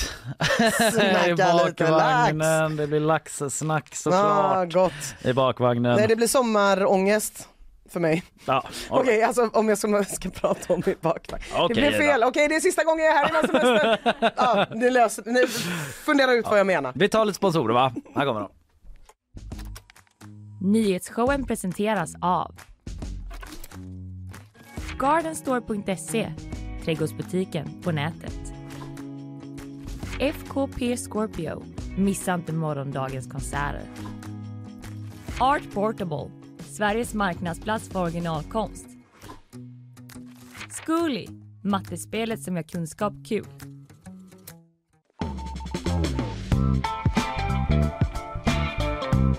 Isabella Persson har kommit fram till eh, mikrofonen. Eh, Ja. Jag vet inte hur mycket du har lyssnat på Anneli men jag och Ina eh, tog ju med oss några saker. Tog du med dig någonting? Jag tog med mig massa saker. Jag tog också med mig något eh, innan tidigare i programmet. Ja. Inas sjuka uttalanden om potatis. Ja, Ah! det var Alltså- kontroversiellt Alltså- ja. Ska vi slåss? Upprörande alltså. Du är också en eh, potato head. Ja verkligen. Ja. Alltså det är det bästa som finns. Det är så här, nu när det är sommar så måste man äta jordgubbar varje dag. Alltså jo det måste Ja, Okej man. okej, låt För du höra. har bara en kort Jag period av att äta ja. jordgubbar. Mm. Och sen måste du äta färskpotatis varje dag. Nej, men. Mm. Men jag, kan, jag tycker inte om den där pressen. Varför ska man Men alltså, äta som en strafffånge? Det är därför jag, men det är den där pressen med mat. Det är typ därför jag typ har slått bakut på typ sill och sushi och allting. För det finns en press Ja. på att man ska äta det. Och nu har jag inte smakat på många år bara för att jag typ liksom nästan i protest Men bara, skillnaden är ju eller vill vara sushi. stark i mig själv och bara nej, nu har jag Nej. sagt nej och då är det nej. Till death do me. Ja. Sill och Förlåt, vad sushi ska kan du äta säga? när du vill. Färskpotatis och jordgubbar går inte. Nej. Du måste passa på. Nej, På visst. tal om sommarångest. Det, det är ju facts eh, då. Okej, eh, vi skiftar över nu för Det nu blir det nyheter och då är det helt andra saker eh, du ska tala om. Eh, Varsågod. Tack. Bankande ljud har hörts under vatt- havsytan i sökandet efter den försvunna ubåten, det rapporterar CNN. Ljuden ska under gårdagen registreras var 30 minut och pågå till fyra timmar och det ger nu hopp om att det fortfarande går att rädda de fem personer som befinner sig i ubåten. En man har dött efter en skjutning i Hisings Kärra. Det var strax innan klockan fem igår eftermiddag som polisen larmades till platsen och man anträffade då mannen som är i 30-årsåldern. Han fördes till sjukhus där det senare bekräftades att han avlidit. Två personer har under kvällen anhållits av jouråklagare misstänkta för inblandning i händelsen men någon exakt brottsutredning har, brottsrubricering har ännu inte framgått. Nio män från Egypten har häktats misstänkta för människosmuggling efter att en migrantbåt förliste utanför Grekland förra veckan. Båten var fylld med mellan 500 till 750 personer och färdades från Libyen till Italien när den förliste. Och båten ska efter haveriet sjunkit med människor instängda.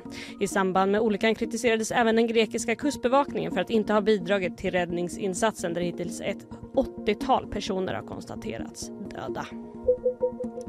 Trump tappar förtroende bland de republikanska väljarna. Enligt en ny opinionsundersökning från CNN har förtroendet minskat sedan åtalet om att han hanterat hemligstämplade dokument på ett felaktigt sätt. I maj var det 53 procent som hade Trump som första val som republik- Republikanernas presidentkandidat medan siffran nu sjunkit till 47 procent. Samtidigt är ledningen fortfarande stor. Hans största rival Ron, Ron DeSantis noterades med 26 procents stöd av väljarna. Tack för det. Och på andra sidan, eh, vad säger man, skiljelinjen mellan partierna där så har Hunter Biden, Joe Bidens son, erkänt skatte och vapenbrott. Vad läste jag om under morgonen. Alltså det var ju där Britt-Marie Mattsson var här senast. Så kommer jag ihåg att hon började prata om så här, den stora grejen kommer ju vara att Hunter Biden eh, kommer bla, liksom att hon började prata om Hunter Ja. Biden var just det, den grejen och sådär. Mm. Och nu kom det då. Eh, ja, det där är en längre grej, vi hinner inte gå in på det nu liksom. Men han, nu försöker ju Republikanerna vara liksom eh, lite så, men kolla på dem då, kolla Ja. på dem då. Det är inte Mm. bara Trump som bryter mot lagen. Eventuellt, det är inte säkert att han gör det men ja. Hunter Biden har varit, han var ju även aktuell under förra valrörelsen kommer jag ihåg med Ja. Trump och han, Han har ju haft det struligt. Det är Mm. Bidens son då. Men ja, skitsamma. Det får vi följa upp en annan gång. Eh, Tack så mycket Isabella. vi går Så vidare. mycket.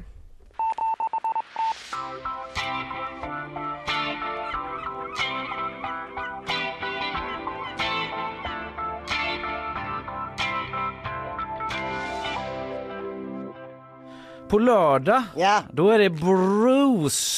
Det kan du fethaja att det är. Ska du dit eller har du fått nog nu? Jag skiter i det. Nej, jag ska gå. Jag ska Du gå. ska det. Mm, mm. Ja. Lördag, måndag, onsdag. Ja, men vi har ju snackat lite om det. Ingen har väl missat eh, kanske av de som följer oss i alla fall att du har det här SVT-programmet på G. Ina Hjärta Bruce heter Där det. du eh, och eh, Klara Grape. Grape har varit i New Jersey alltså. Ja, Jag ska ja. inte spoila programmet eh, Nej, på något sätt nej. men ni har varit där. Vi har varit i New Jersey, jag har fått gå på Bruce Springsteen-konsert i New Jersey. En livsdröm came true. Ja. Och alla kan få titta. Ja. Yay! Så är det. Alla kan också läsa på gp.se om eh, Bruce Springsteens eh, turné hittills. Alltså det är ju midsommar på fredag. Ja. Och Bruce Springsteen redo att fira midsommarafton i Göteborg läser jag på gp.se. Han har gjort det förut, visst är det så Ina? Mm.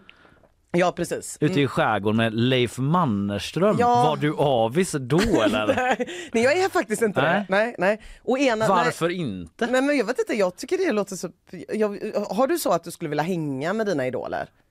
Det kanske är i och för sig när du säger det. Det kanske hade blivit jobbigt att man Ja. inte ska träffa sina idoler. Jag tror inte man ska göra det. Jag tror inte man ska träffa sina idoler. Nej. Jag hade kunnat tänka mig att vinka på håll och säga you're great man och sen Ja. gå vidare. Ja, säga till Leif, fattar. Leif, Mm. är du sur över något? Och sen hade jag skickat det till GP så hade ni ett scoop. Räkvrede från Mannerström eller något.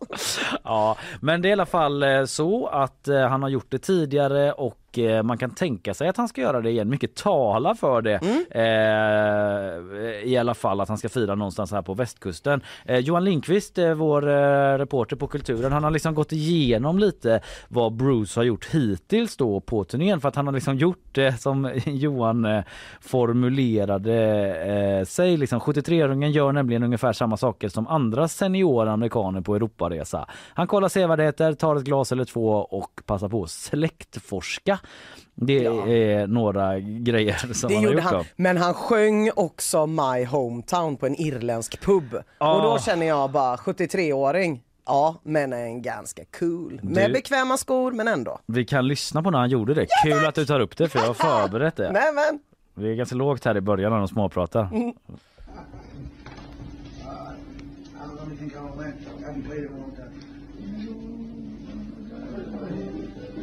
No, no. Stop, pick up the newspaper for my old man. I'd sit on his lap with that big old Buick, steer as we drove through town. He'd tassel my hair and say, son, take a good look around. This is your hometown. Your hometown. Your hometown. Your hometown. Alltså ja, nu när jag hör klippet.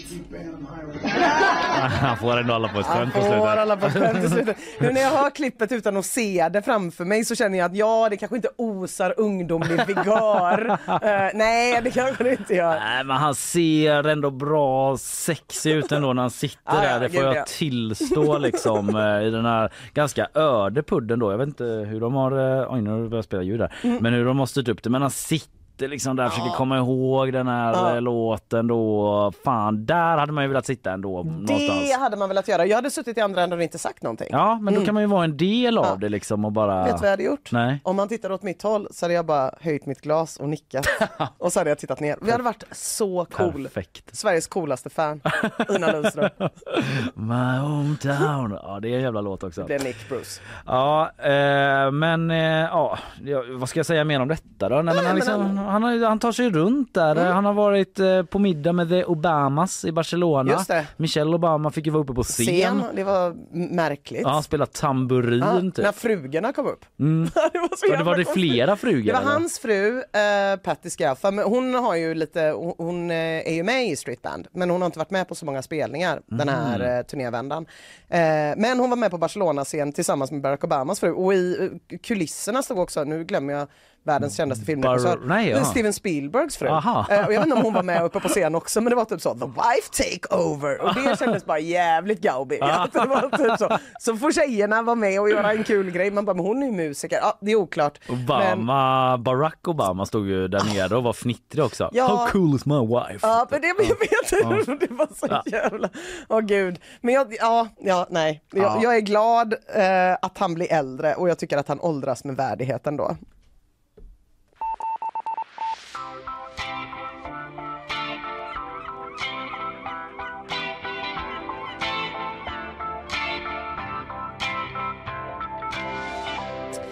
Apple, Ja, de jagar fruktodlare som använder äpple som logga. värdigt. Värdigt. Om någon tvekade på det så kan jag nu berätta, avslöja här i nyhetsshowen att Apple är sämst i världen. I 111 De håller år. kanske inte med om det själva. Nej, de kanske inte håller med om det själva. Du vet, ja. de kan försvara sig. Jag läser det här från en Macbook Pro, men jag vill ändå säga att Apple är sämst i hela jävla världen. I 111 år så har frukthandlarorganisationen Fruit Union Suisse haft en röd äppelsymbol med ett vitt kors i äpplet. Det Ah. skriver The Wired, en jättebra tidning med en obehaglig eh, läsarskara. I alla fall, 111 år kände ändå Apple, nej, nej men det där är ju vårt äpple. Nu är det slut. nu får det räcka. Nu får det räcka. Apple vill då ha immateriella rättigheter över själva äpplet och har tagit tvisten till domstol. Och Fruit Union Swiss-chefen Jimmy Marietios säger till Wired, vi har svårt att förstå det här för det är inte som att de försöker skydda sitt bitna äpple. Det är ju inte ett bitet äpple de ger sig på utan bara ett äpple generellt. är det första gången Apple hetsar kring folk som gillar äpplen generellt? Nej, det är det inte. Enligt World Intellectual Property Organizations Register har Apple haft strider om äpplen i ett dussintal länder med varierande... Äppelkriget. Am I right? ah! Am I right? All right. Ja, det, är, eh, det är ovärdigt, det är tråkigt och det är eh, som det är. Och i The Wired så görs analysen om att eh, det här, liksom, om, man, om man kan äga immaterialrättigheten till något som är så sjukt generiskt som en frukt, Ja. eh, då är det något som håller på att pågå inom Mm. eh, rättighetsindustrin som tydligen är blomstrande. Det går jättebra för den. Upp på marknaden, där Ja, kan det- ni investera era pengar om Det ni vill. finns ju ett annat företag där ute. Ja, det finns ett annat företag man kan ju tänka sig. ja, Mm. som tycker att saker är deras. Mm. Ja, så där har vi lite nyheter om det helt enkelt. Ja, okej, de, eh, ja, ingen ska få ha ett äpple typ. Ingen ska få ett äpple eh, överhuvudtaget, någonsin. Äppelkriget kommer behöva döpas om till Android-kriget.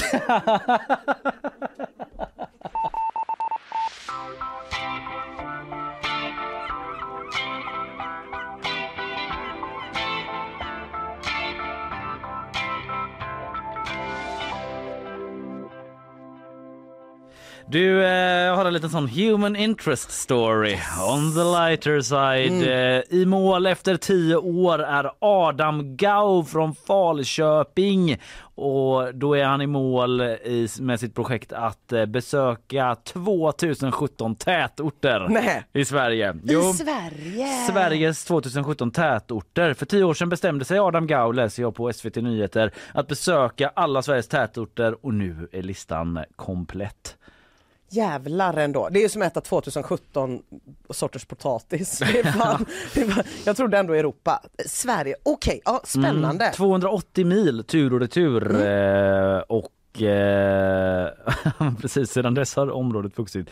Eh, området han skulle besöka, alltså så här. Eh, alltså han besökte Nordkap för några år sedan. Adam. Mm. Ja, men då fanns det inte mycket mer där än några enstaka fritidshus och en restaurang där han åt lunch. Sen dess har området vuxit explosionsartat eftersom Malmberget avvecklats och flyttats till Gällivare på grund av gruvans utbredning. Och det har liksom lett till nya tätorter. Så han har fått skruva upp här nu. Så det här är det sista då när han har varit uppe i eh, nordligaste Sverige då. Mm. Eh, och eh, slutstationen är Reppisvaara i Gällivare. En eh, relativt ny tätort då som är typ ett helt nytt bostadsområde bara. Mm. Som man har flyttat från Malmberget dit liksom. Ja, ja. Eh, det är liksom lite så definitionsfråga men en tätort är det. Vi kan lyssna lite på eh, den här Adam Gau då när han berättar för SVT om eh, sitt eh, projekt. prickar på en karta blir liksom till sist nästan som en liten myt. Att hur ser det ut där då? Och då hittade jag idén att de tätorter jag inte varit i, de får jag besöka. Mm. Jag tycker man kan relatera i det där med prickar på en karta att man Ja. blir nyfiken. Då brukar det kanske handla om så öar i Stilla havet. Ja, ja, det är precis. Det är så sällan Åmål. Ja, Mm. en så mindre tätort i Gästrikland. Ja. Att man bara åh, undrar vad som finns där. Ja, Hur precis. är det där? Ja, det kanske är- Dorotea for fuck's sake. Det kanske är helt annorlunda typ. I need, I must go there. eh, sen har det ju tagit ett tag då som sagt. Det är 2000 platser kan ju, jag vet inte, det, det låter kanske inte mycket men det är mycket när man börjar inse man ska stanna till och man ska se platserna och det, det tar tid. Så att det, därför har det ju gått en tio år ungefär. Ja. Tio år ja. ja. Så då är det 200 per år. Eh, Ja, you do the math. Ja, det är två- inte min starka sida. Nej men alltså det, det blir ju det. Alltså Ja. om det är 2000 eh, på 10 Ja. år, då är det ju 200 per år.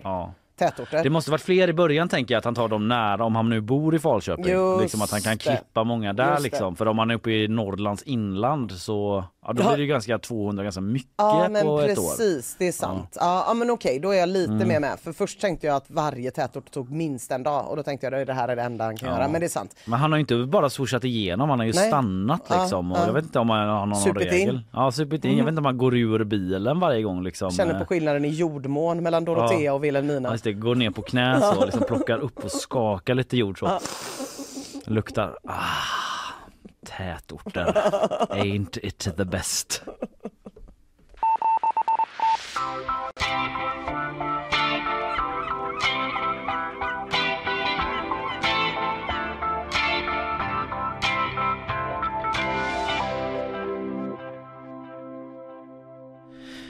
Jag nämnde ju lax här eh, tidigare, Mm. att jag skulle prata om det. Jag har faktiskt eh, inte mindre än två laxnyheter Nähä. coming your way nu Ina. Gött. Nummer ett, norsk miljardär får nej till vad då? Jo, till en laxcirkus. Åh, weeping norska miljonärer. Ja. Det bästa man vet. Känner du till att de gillar lax i Norge? Ja, jag har hört det förut. Ja, Mm. och eh, det fanns en dröm hos en norsk miljardär. Miljardär, förlåt så att jag pratade svenska när jag pratade om pengar. Ja, laxmiljardären Gerhard Alsaker som är en av Norges riskare, Mm. eh, rikaste hade en dröm om att få ge norrmännen en cirkus Men- bestående av laxar. Men- Mm, låt mig förklara. Ja, snälla, För tre år sedan ansökte Rogaland Fjordbruk om ett visningstillstånd för en laxcirkus. Mm. Läser jag på Omni. Tanken var då att man skulle kuska runt i skolor i området som inte hade en direkt koppling till laxnäringen. Och, Stackars eh, de, alltså underprivilegierade då, utsatta skolor. Ja, som inte har den här omedelbara och direkta kopplingen till eh, Vi måste hjälpa dessa barn! Är det liksom Norges version på utanförskapsområden? Ja precis, alla de här områdena som inte har en direkt koppling till laxnäringen. De har ju en koppling. Ja. Men Ja, den är inte ja, direkt. precis. Där eh, hörde du alltså Avicii med eh, One Love i Musikhjälpen så där varje krona går till att icke ett barn ska vara utan direkt koppling till eh, den norska laxnäringen. Här har vi med oss en familj som har gått på tur eh, hela året nu, samlat ihop 500 norska kronor. Eh, hur fick ni den här idén? norska Musikhjälpen. Hur kom ni på det här? Åh gud, du, du kan bli rik på den här idén. Jag tror det. Eh, nu har då tyvärr då har Fiskeridirektoratet avslagit den här eh, ansökan om att bedriva laxcirkus. Eh, de tycker inte det är en bra idé. Nej. Vad heter det? De motiverar Won't beslutet somebody think about the children? Ja, jag vet inte. Fruktansvärt empatilöst beslut av Fiskeridirektoriatet. Ni är väl människor? Jag förstår att ni är en myndighet, men ni är väl människor? Tänk på barnen. De norska barnen. Era barn. Er framtid. Ska de växa upp utan en direkt koppling till laxnäringen? De har ju en indirekt. Jag vill inte höra om indirekt. What's next liksom? Eh, ja, nej men eh, så här. De motiverar beslutet med att ansökan inte är tillräckligt specifik med vilka områden cirkusen ska besöka. Så det var Det en var väl byråkratiskt... svinspecifikt? Ja, jo, jo, för sig. Eh, och därför är det svårt att bedöma om det finns liknande utställningar i närheten. Okej, jag förstår inte riktigt Nej, den argumentationen. Nej, typ. nej. Det får inte finnas för många liksom sådana lax Typiskt byråkratiska. Ja, Mm. det får inte finnas för många eh, projekt som eh, liksom värnar om, Om den laxen. direkta kopplingen till, Till lax. laxindustrin. Nej, det liksom. kanske är sant i och för sig att det redan finns så många. De har överklagat i alla fall Rogaland Fjordbruk att etablera Salmon Circus, som det heter, är något nytt, något ingen gjort tidigare, skriver företag bland annat. Är det ett argument? Jag vet inte. Alltså förlåt att eh, jag inte kommit fram till vad i helvete en laxcirkus är. Nej, För man vill ju väldigt gärna veta det. Det framgår inte i Omnis artikel. Det är helt sjukt. Darn you. Vad eh, okej skönner till att dela min data med en norsk tidning här då? Ja, när jag klickar mig vidare. Dela med norsk data. Vi måste veta. Är det trapetser? Är det tjocka gubben? Är det skäggiga laxdamen? Alltså då har de en bild här då i den norska tidningen DN.no på en, eh, hur skulle du beskriva det här Rina som du ser? Nej men alltså det är, det är ju en, eh, en, en lastbil som det står Salmon Circus på. Alltså där, men det vet vi väl redan? Att det ska vara någon slags mobil lastbil last, eh, mobil cirkus men man får ju ingen kunskap om vad laxjävlarna gör. Ja, Den är rosa, det finns lite såna sittpuffar utanför då och eh, ett eh, datagenererat barn som står i kö nedanför trappan trots att det inte är en kö framför eh. Trots att det inte är något inne i... Alltså, det, Poorly utförd dataanimering Ja, av vad man vill uppnå från Rogaland fjordbruk. Eh, oklart då vad som ska vet ske vad, inne i den här jag tänker? Jag tänker så här, hade det skett något fett inne i Mm, lastbilen, mm. då hade det stått det. Det finns en Mm. anledning till att det varken står i Omnis artikel, finns med på den här 3D-animationen eller står i den norska artikeln. Tre tiger om det. Vet du vad det betyder? Nej. Det betyder tre sovande laxar i ett sunkigt akvarium som bara ligger och är. Ja, det är det det här betyder. För man undrar ju vart cirkusmomentet kommer exakt. in. Om det han liksom miljardären står där Ja. inne. Hade de haft en sad... Ladies and gentlemen, the greatest show on earth! The sleeping salmons! Ja, det kommer vara det. Besvikna barn blir ditslävade av sina Ja. föräldrar och ser det framför sig som du och jag ser framför oss. Trapetser, lejon, Ja. skäggiga damer. Man kanske sågar isär en lax så. Bara, Exakt. vänta lite, jag gjorde det inte. Twist, dubbeltwist, jag gjorde det visst. Jag blir fiskpinnar nu. Ja. Det är vad man ser framför sig, det är det Ja. barnen ser framför sig och sen så kommer man in där, ingenting. Vad pågår i Norge?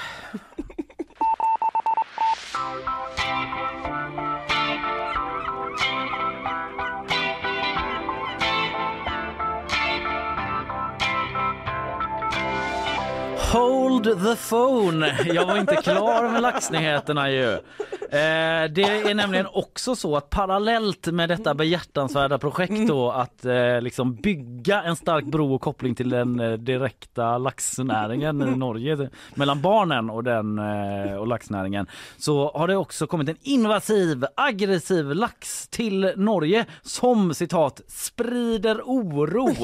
Där citat från en rubrik då ska Ja. jag säga. De är väldigt aggressiva, har väldigt skarpa tänder och biter på andra fiskar så fort de får sår, säger Paul Erik Aspholm, marinbiolog till Ekot. Ja, det är alltså en så kallad puckellax då vi har att göra med Mm. som ökat kraftigt i Nordnorge de senaste eh, åren rapporterar Ekot. Eh, laxarten eh, som innebär en fara för både människor och djur sprider sig i takt med att äggen har bättre chans att överleva i vatten som blir allt varmare. Ja, eh, lite annat, liksom så här, det är ju lite som vi har varit inne på i flera nyheter där tycker jag. Det är vissa maneter som dyker upp här nu Mm. när det är varmare vatten. De här späckhuggarna som Ja. vi har sett. Lite, lite oklart om det beror på det men det är i Mm. alla fall så här förändringar Nej, det känns ju vatten. definitivt som att naturen håller på att beväpna sig. Lite så, gör sig redo eh, och eh, typ breder ut sig. Ja, Nya verkligen. landvinningar Mm. för eh, fiskar och dylikt. Den planterades ut Ja, ja. runt ryska Kolahalvön Nej, men- på 50-talet. Finns det någon invasiv art som inte kommer från Ryssland, alltså i, i norska vatten från början? Säger någon och Mm. liksom häller ut, Häller några, ut några puckel, goa. några puckellaxar har väl ingen dött Det är det värsta som kan hända. Vi kunde inte ha kvar dem på den ryska cirkusen, de är helt utbrända. Vi, vi dönar i dem i vattnet. Fem- You're retired now. 50 år senare är det en sån gammal hederlig norsk fjordlax som bara Det var det här som hände! Ja, någon har bitit av halva mina innandöme här. men fy. Tack för det. Efter parningen som den här eh, laxen eh, ägnar sig åt då så ligger den kvar och ruttnar i Nej, älvar fan. dessutom vilket kan Usch. sprida farliga bakterier. Varför? Åh gud. Jag, jag förstår, kan man inte äta den här laxen? Det är alltid det. När det är invasiva arter då ställer jag alltid frågan, Just det. kan vi äta den? Ja, alltså det framgår inte att man inte skulle kunna göra det. Då Jag kan man det. Finns det lax eh, i Norge så är det väl någon som förr eller senare kommer försöka äta Då den. får vi äta upp den och lösa det på det sättet.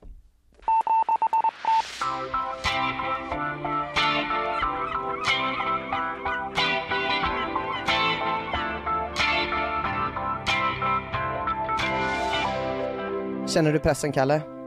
Ja, det gör jag alltid Ja, liksom underliggande från snart- samhällets förväntningar på Ja mig. precis, Mm. men förväntningarna stiger nu. För snart är det lov. Mm. Och då ska allt vara perfekt. För dig och för dina barn. Får jag eh, tillåta mig själv att bli lite allvarlig? Att Ja. när jag typ förra eller förrförra sommaren eller vad det var skulle planera min semester att jag faktiskt kände en typ en olust inför det. Mm. För att jag kände det här måste bli så bra nu. Ja. Jag tänker att det är någon sån underliggande Instagramkultur där alla har hittat supermysiga liksom eh, hus som man, att man ska reka så jävla Ah. mycket och hitta hitta det och så har man den här veckan och det ska bli kanon och ja, alltså det ligger ju hos en själv. Man kan ju absolut strunta i det och vara stark och trygg i sig själv. Men att jag ändå kände den där lilla stressen att så här bara, nu måste det här bli jättebra och det ledde till att jag Ja, vi åkte någonstans då liksom, men att jag nästan kände att jag bara ville vara i Sverige. Alltså jag håller med jätte, jättemycket. Jag hade aldrig det innan jag fick barn. För jag har alltid varit en sommaren i city 1990 Mm. kind of girl. Mm, Jag älskar sommaren i city. Mm. Det blir tomt, det är underbart. Eh, men sen så när man fick barn då såg man att plötsligt har folk landställen som man inte hade något, någon aning om att de har. Nej. Jag hade ingen aning om att 90% av alla jag känner har ett landställe. Är det inte att deras föräldrar har Jo, ett landställe? eller deras Ja, föräldrar har ett mm. landställe. Men någonstans i alla fall så är det typ, åh äntligen tillbaka på bästa klippan typ. Ja. Och, och det har ju Så aldrig... heter de alltid något sånt där liksom Sunnanmo. Ja precis, Eller? Sunnanmo. I sju generationer har vi mått bra här. Och så tänker jag fan, i sju generationer har min familj mått piss i stan. Och jag kände aldrig att jag mådde piss. Men sen kom barnen och det var, det var bara, ja det var för mycket. Ja. Eh, och, och, och dessutom så är det så här, alltså du och jag bor ju nära, eh, nära Mariaplan båda två. Där det finns en Ja. plaskbassäng. Mm, och när jag absolut. hade barn i din ålder, jag bara, varför ska jag åka någon annanstans? Nej. De älskar ju den här skiten. ja, ja. På sommaren, på den riktiga sommaren, då är det ju typ tomt där. Ja, det är ju bara i juni det är liksom hetsigt. Ja, är det så? Ja, ja, ja, ja. Ja. Sen drar ju alla. Och då kan man liksom sitta där, man kan få ett trevligt bord på den lokala puben. Allt är bara så jävla nice, tycker jag. Mm. Men den här sommarångesten, jag förstår verkligen. Jag löser den personligen genom att bestämma när min dotter var liten att jag hyr ett hus en vecka på sommaren Mm. varje år. Mm. Samma hus varje år. Mm. Så kan hon liksom inte klaga. Det är väldigt mycket för mig att min dotter inte ska kunna sitta i ett sommarprat och vara sur på mig. Så att jag bara var så här, då blir det en vecka liksom. Jag hyr det, det är inte särskilt dyrt. Eh, då blir det krabbfiske och det blir upp tidigt och det är ingen mobil och det är kanot och det är bastu och det är bara, det är bara trycka i sig sommar under den veckan. Ja. Och resten av tiden kan mamma få spela Hearthstone och du kan få göra din grej i stan. Ja. Jätte, jättebra. Eh, och sen så är det ju midsommar också. Och Mm. där har jag resonerat lite likadant i alla år. För jag hatar midsommar, för det kommer alltid när man har som mest att göra på jobbet. Man ska hinna Mm. försöka bli klar med grejer innan man går av. Ja. Och då så ska man liksom plötsligt samsas med en massa andra människor i någons då förälders rötna sommarstuga. Ja, ja. Där det ska delas på matlagning. Det vill säga att man börjar hata sina killkompisar för man inser, nej men du skiter ju i dina barn så fort du har öppnat en öl. I used to like you a lot and now I hate you. Eh, så den har jag också löst på samma sätt genom att min dotter ska fan inte kunna klaga. Nej. Så i Majerna på kolonistugområdet så har de ett traditionellt midsommarfirande som Ah. pågår fram till 15 och de säljer fika, det är lotterier, det är ansiktsmålning, det är folkklädda dansare, det är midsommarstång. Så åker vi dit helt oförberedda med en filt, dönar i oss midsommarkultur och sen får mamma gå hem och spela brädspel. Ja. Okej, det var en lång intro om mig i alla fall. Vad vet jag? Per Karlbring kanske vet mer. Han är professor i psykologi och har berättat för DN hur man duckar sommarångesten. Mm. Sänk kraven, säger han. Ja, det var ju det jag precis sa Per, sitt ner. Karin Brocki, som är professor i psykologi vid Uppsala universitet, säger till DN att man ska göra en lista och prioritera. Låter ungefär som det jag sa precis Ja, va? jo, för faktiskt. Vad är ja. viktigast? Ja, du satte Krabbe? till och med fingrarna Jag satt till och med med fingrarna, men kul att du kör Karin. Jättekul för dig. Men en grej var lite trevligt i den här artikeln och det är att Karl pa, eh, Per Karlbring säger att man ska umgås med djur, Ah. vara i naturen och dricka måttligt med alkohol. Okej, det där sista kanske var tråkigt, men så här säger den i alla fall till DN. Mitt tips det är att försöka leva som en golden retriever. Mm. Ta dagen som den kommer. Bli glad av alla de små glädjeämnena i tillvaron som att ta ett bad eller umgås med vänner eller Dricka vatten ur skål dricka vatten ur skål och Ja. äta kattbajs. Och, nej, nej. och händer något negativt då är man inte heller särskilt långsint, säger Per då. Och i min hjärna så låter det som att man på sommaren ska vara lite dum. Ja. Lite, golden retriever, alltså visst de är säkert jättesmarta men det är inte det första man tänker när man ser en sån Nej. hund. Nej, inte så som man beskriver det heller. Nej, inte så som han eh, beskriver det ändå. Jag vet inte, var du med om, eh, hörde du talas om det förra sommaren, Hot Girl Summer? Ja. Ja, det var ju en grej att så här, nu inför sommaren då ska man liksom ta hand om sig själv och man ska vara ute på sina hot girl walks och man ska göra olika grejer. Det verkar då som att i år ska man köra en stupid dog summer istället. Och det känner jag mig lite mer upplagd för.